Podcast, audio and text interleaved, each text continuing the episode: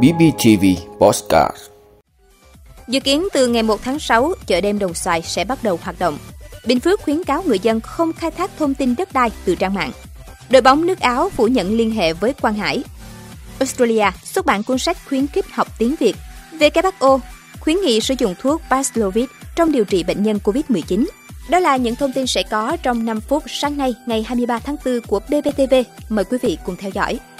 Thưa quý vị, Ủy ban nhân dân thành phố Đồng Xoài đã có buổi làm việc với các ngành chức năng của thành phố nhằm xem xét cho ý kiến và thông qua phương án kế hoạch tổ chức hoạt động chợ đêm tại chợ Đồng Xoài. Ủy ban nhân dân thành phố sẽ trưng dụng toàn bộ khu vực lòng đường số 2, lòng đường Võ Văn Tần nối dài, lòng đường và một phần đường số 1, lòng đường và một phần vỉa hè đường số 4, khu vực sân trước nhà lồng chính chợ Đồng Xoài để bố trí tổ chức hoạt động chợ đêm. Theo phương án thiết kế, chợ đêm Đồng Xoài có 3 khu vực gồm khu A toàn bộ sân chợ chính làm khu vực kinh doanh dịch vụ ăn uống với khoảng 20 gian hàng. Khu vực B là khu mua sắm với khoảng 44 gian hàng kinh doanh các mặt hàng là đặc sản địa phương, hàng lưu niệm, thủ công mỹ nghệ, quần áo, giày dép. Riêng khu buôn bán sẽ bố trí thành 3 khu trên các tuyến đường số 2 và đường Võ Văn Tần nối dài, phần thuộc khu vực chợ. Khu vực còn lại được bố trí để xe nhằm đảm bảo an toàn, tiện dụng, hợp lý. Dự kiến chợ đêm sẽ bắt đầu hoạt động từ ngày 1 tháng 6 năm 2022. Thời gian hoạt động từ 18 giờ hôm trước đến 2 giờ sáng hôm sau. Trước mắt, chợ đêm tại chợ Đồng Xoài sẽ miễn các loại phí liên quan đến hoạt động kinh doanh.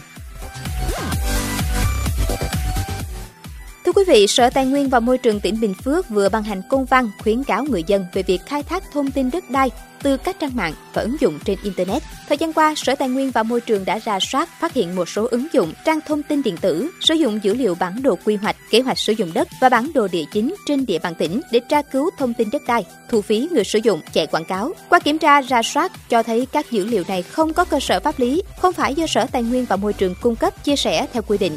Các ứng dụng và trang thông tin điện tử đang hoạt động trên nền tảng Internet có tên miền như remap.vn và ứng dụng thông tin.len. Sở Tài nguyên và Môi trường cho rằng các tổ chức cá nhân sử dụng trái phép nguồn dữ liệu bất hợp pháp nhằm thu phí của người sử dụng ngày càng nhiều và phức tạp. Việc cung cấp thông tin dữ liệu không có cơ sở pháp lý, không chính xác dẫn đến nhầm lẫn cho tổ chức cá nhân xem thông tin từ các trang mạng này. Sở cũng đề nghị Sở Thông tin và Truyền thông hỗ trợ, hướng dẫn kiểm tra và đề xuất hướng xử lý các trang thông tin điện tử nêu trên. Thưa quý vị, có thông tin cho rằng Quang Hải đã đạt thỏa thuận sơ bộ với câu lạc bộ LAS của Áo. Tuy nhiên, nguồn tin thân cận của đội bóng này đã phủ nhận mối liên hệ với ngôi sao đội tuyển Việt Nam. Tiền vệ Nguyễn Quang Hải không tái ký hợp đồng câu lạc bộ Hà Nội và trở thành cầu thủ tự do từ ngày 12 tháng 4. Ngôi sao sinh năm 1997 nhiều lần khẳng định sẽ ra nước ngoài thi đấu. Theo nhiều nguồn tin, Nguyễn Quang Hải đã đạt được thỏa thuận sơ bộ với câu lạc bộ LAS của Áo. Dự kiến ngôi sao 25 tuổi sẽ hoàn tất các khâu cuối cùng vào tháng 5 trước khi ký vào bản hợp đồng có thời hạn 3 năm. Tuy nhiên, tờ Sky Sport phiên bản Áo đã phủ nhận thông tin về bến độ mới của Quang Hải. Cụ thể, ký giả Roland String có mối quan hệ thân thiết với câu lạc bộ La khẳng định đội bóng này chưa có bất kỳ liên hệ nào với Quang Hải hoặc đội ngũ quản lý. Giải vô địch quốc gia Áo được xem là môi trường phù hợp nếu Quang Hải sang châu Âu thi đấu. Kể từ năm ngoái, La đã đang có kế hoạch mở rộng ảnh hưởng tới khu vực châu Á Họ đã chiêu mộ Hong Hyun Suk của Hàn Quốc, James Holland của Australia và Keito Nakamura của Nhật. Cả ba đều ra sân thường xuyên ở mùa giải này. Tính đến thời điểm này, tương lai của Quang Hải vẫn là chủ đề rất nóng với người hâm mộ bóng đá Việt Nam. Người đại diện của cầu thủ này khẳng định có rất nhiều đội bóng đang theo đuổi Quang Hải, nhưng không nêu chi tiết. Thưa quý vị, các chuyên gia ngôn ngữ tại trường đại học Charles Sturt, Australia mới đây đã cho ra mắt cuốn sách nhằm cung cấp cho các gia đình Việt Nam sinh sống tại đây phương pháp dạy tiếng Việt tại nhà. Cuốn sách có tựa đề Trẻ em đa ngữ, We Speak Multilingual Children là kết quả của dự án nghiên cứu về năng lực phát âm và ngôn ngữ của trẻ em Việt Nam tại Australia với sự tài trợ của Hội đồng Nghiên cứu Australia được xuất bản dưới dạng bản điện tử và cung cấp miễn phí trên mạng. Sách bao gồm các chủ đề như lợi ích của việc giữ tiếng mẹ đẻ và năng lực đa ngữ, các cách giúp con thích nói tiếng Việt hơn, kiến thức về quá trình và các cột mốc phát triển ngôn ngữ, phát âm và giao tiếp ở trẻ, các chữ cái và các phụ âm trong tiếng Việt và tiếng Anh, thanh dấu trong tiếng Việt, tiến sĩ Trần Hồng Vân, đồng tác giả của cuốn sách, người đang phụ trách chương trình cùng giữ tiếng Việt trên đài SBS tiếng Việt cho biết, đây không phải là một tài liệu dạy tiếng Việt cho trẻ em, mà là một cuốn cẩm nang cung cấp cho các bố mẹ thông tin cần thiết trong hành trình giúp con giữ tiếng Việt và phát triển giao tiếp song ngữ.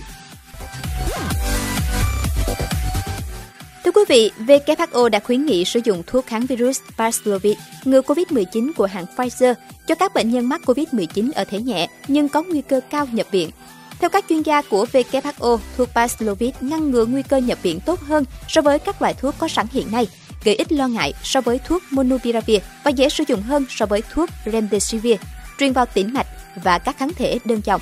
WHO đưa ra khuyến nghị mới này dựa trên kết quả hai cuộc thử nghiệm mới đây với sự tham dự của gần 3.100 bệnh nhân. Kết quả cho thấy thuốc viên dạng uống Paxlovid làm giảm nguy cơ nhập viện tới 85%. Kết quả thử nghiệm cũng cho thấy không có sự khác biệt lớn về số ca tử vong, trong khi có ít hoặc không có nguy cơ gây hậu quả nghiêm trọng dẫn tới phải đình chỉ sử dụng thuốc. Khuyến nghị mới này của WHO chỉ áp dụng cho những người từ 18 tuổi trở lên, không áp dụng cho phụ nữ mang thai hoặc phụ nữ cho con bú, cũng như những bệnh nhân COVID-19 ít có nguy cơ trở nặng. Các chuyên gia của WHO hiện chưa đưa ra khuyến nghị nào về sử dụng thuốc đối với các bệnh nhân COVID-19 thể nặng do chưa có đủ dữ liệu để khẳng định.